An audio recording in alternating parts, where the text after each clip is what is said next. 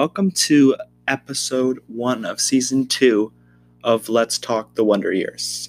This episode is called Heart of Darkness and it aired November 30th, 1988. So we start with a nightmare of Kevin. Kevin's having a nightmare. We learn he's now in seventh grade, and the nightmare is him in a cave running, running. It's dark, he can't see anything and he wakes up in seventh period math class in red pajamas. And this dream becomes important later on as it kind of shows you what's going on in the plot and how Kevin's feeling lately. This dream will happen until it doesn't happen, and it'll be a big message of Kevin growing up. So we learn that from the dream that Paul and Winnie are in the cave and he's trying to save them and he's terrified about what's going to happen to them. Throughout the dream, Paul Paul is not in it always. Either Paul or Winnie seem to always be in a portion of the dream. So from there, Kevin wakes up and we, he tells us a little bit about the 15 minutes before homeroom, and it tells us they're very important. That there's you either need need somewhere to go or you need to stand and act like you're doing something you have to seem busy. That's what we learned from him. You either have to be going somewhere, walking towards somewhere, or you have to be doing something while you're standing still. So Paul and Kevin need to decide whether they're going to walk around or stand. And Kevin even asks Paul, "Well, what did we do yesterday?" And Paul pretty much says, "Well, we did one of we for 5 minutes we stood around, 5 minutes we walked around."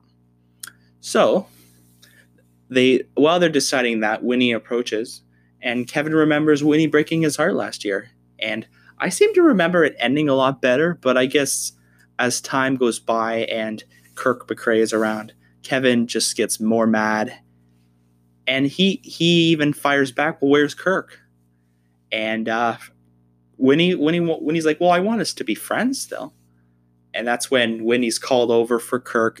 And we see that Kirk's older than Winnie. We reminded of that, I think, last season but he's called over because Kirk needs to tell him something, and it's it's very young and demure. All right, so we we we get the feeling from Paul and, and Kevin that they feel Winnie is becoming too cool for them. She's a cool kid. She's hanging out with older kids and fitting in better with them than she is fitting in with with Kevin and Paul. But from Winnie's point of view, we never get her point of view, but it seems to me that she wants to be friends with everyone. But Paul and Kevin are like, well, if you're going to be friends with uh, the cool people, you, ha- you have to choose the cool people. You can't be friends with us and the losers. So,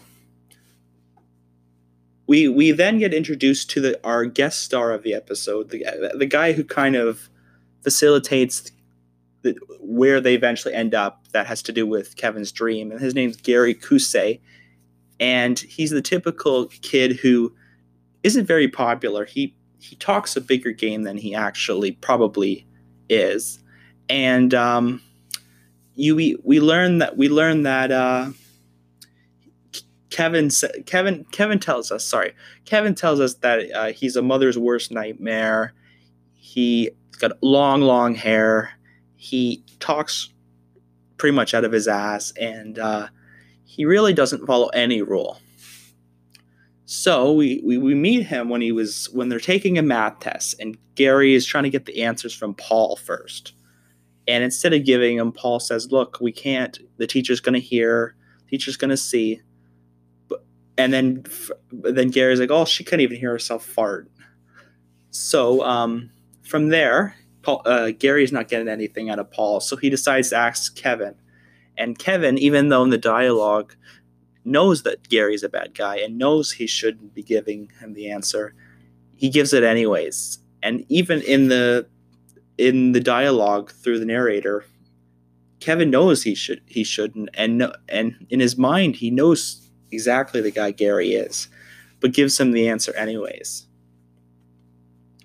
So we we we then do that for a few questions, and then Paul actually ruins it for them because he keeps saying, "Well, Kevin, why are you doing that? Why are you giving Gary the answers?" And Kevin doesn't have an answer, and Kevin knows Paul's right, but but somehow the teacher from from sitting on her desk is all the way over there, and hears Paul saying that uh, she's not stupid as she looks, which is hilarious, but ends them up in detention.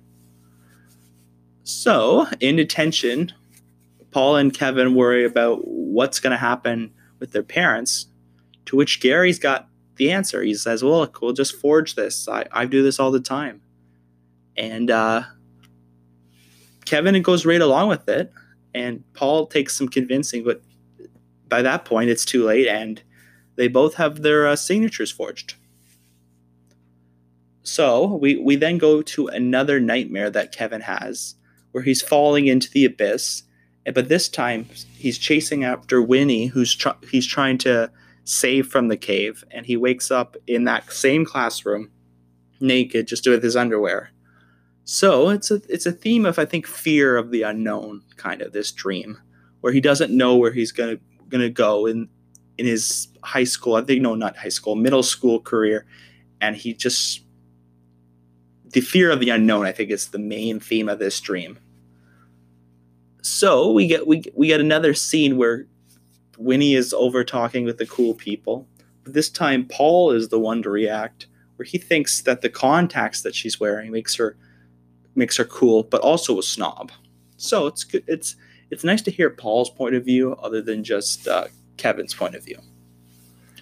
So we we we get distracted because they see Gary, and Gary is their version of cool. They they can't have Winnie, they can't hang out with Kirk and the rest of them, so they settle on Gary. So Gary comes over and asks Kevin to put a paper bag in his locker before lunch for Friday night. So he this leads to an offer for Kevin and, and Paul to stay over at his house in his backyard, which Kevin Kevin is all for, and Kevin convinces Paul, "Hey, look, you just say you're staying at my house, and we'll go over, and then we'll do do have a fun night without Winnie." So the Kevin and Paul again avoid talking to Winnie with the same theme of the look they have someone cool now she is someone cool so they don't need her anymore so we, again kevin kevin has a nightmare the night before he's going uh, over to gary's and it's the same type of thing he's he's carrying winnie because her leg hurts which is very important later on in this story her leg hurts but he wakes up in class but not carrying winnie but a stuffed bunny this is when he freaks out. Oh, she needs help. And then we just see like a rabbit, um, call it uh, stuffed animal. So from there, we get we get Kevin telling Norma the truth about where he's going, and even when she asks about his grades, she he says, "Oh, look, he got the same mark as me in the last test," which is actually true because he was copying Kevin on the last test. And uh, he she he uses Paul and says, "Look, Paul's allowed to go, and if you don't if you don't trust me, I'll give I'll give her your number," which is a smart tactic because Norma's the type of parent to say, "Oh, look, I want I want him to trust me, so I'm gonna let him I'm gonna trust him." So we head over to Gary's backyard, which is it looks like deep it's deep into the forest. Like I thought we were just going in their backyard. So Kevin and Paul, not not knowing what Gary has in store and what was in that paper bag, bring marshmallows, Kool-Aid, and Twinkies. But but Gary brings out beer and Kevin sees as 900 cigarettes. So it's that old thing where you want to look cooler, so you bring more than what you're going to actually do. Like he had cartons upon cartons of cigarettes.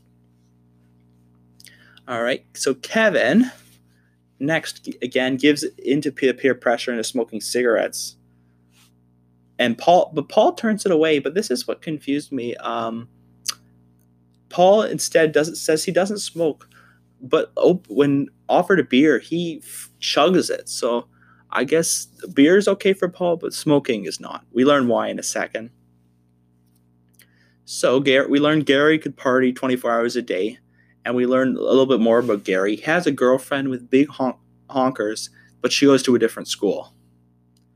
So whether or not Gary has a girlfriend, I think he talks again. Like I said at the beginning, he talks up a bigger game, and I don't think he actually has one. I think it's to look like the cooler of the three of them.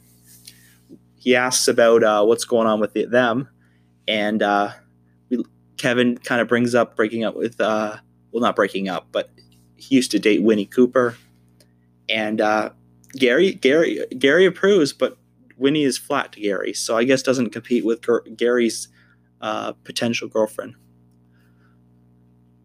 So Paul Paul uh, Paul calls Winnie flat, and uh, there's an argument whether who's flatter, Carla Healy or Winnie Cooper. Gary Gary admit Gary Gary has more advice for them. Says he can't date date a girl for too long, and uh, this is where Paul, Paul decides that he does smoke just with the help of alcohol. All right, the, the, that's when Paul decides that uh, all three of them should go do something instead of just sitting around. So they head for the cave, which is the exact same cave. I checked it multiple times. It is the exact same cave as the as the one in Kevin's dream, and uh, we head in there, and uh, Paul is super drunk and starts yelling per- spelunking millions of times.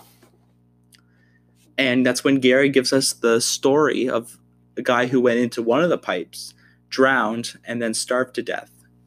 Which Kevin brought up the same point that I thought of, which is well, which is it? Did he starve to death or did he drown? And this is the back and forth where uh, Gary says, Well, I knew the guy. And Kevin hilariously says, Well, because you knew him, he can starve to death and drown at the same time? and all Gary knows is the rats ate parts of them, and parts of them were never found. All right. So this is this is when Gary takes a a dark turn where he starts scaring Paul and Kevin. Paul hurts his leg, and that's that's when they're like, "Oh, you know what? Gary's not as cool as we thought," and they leave Gary in there, and uh, that's where I I put in my notes leaves Gary to die because that's the last you see of Gary in the show. I don't you never see him again. And he's in that cave probably. He probably went through that tunnel and never was seen thrown again. They return to Norma's and Kevin Kevin tells the audience he felt bad for Gary. I however do not however do not. He talked up a big game and he was unable to match it with what he did. So after that, Kevin Kevin had no more nightmares, which I think is because he went in that cave and left it. He was able to face his fear, and that was all. He, was nothing more to be afraid of in that cave. That's when uh, they return to to the house. They uh, admit to the parents that they just wanted to come home, and they accept them in. So the next day, Winnie returns to Paul and Kevin and Winnie wonders if they're mad. And she's wearing her glasses again, which I think is to symbolize that they're she's on their level again.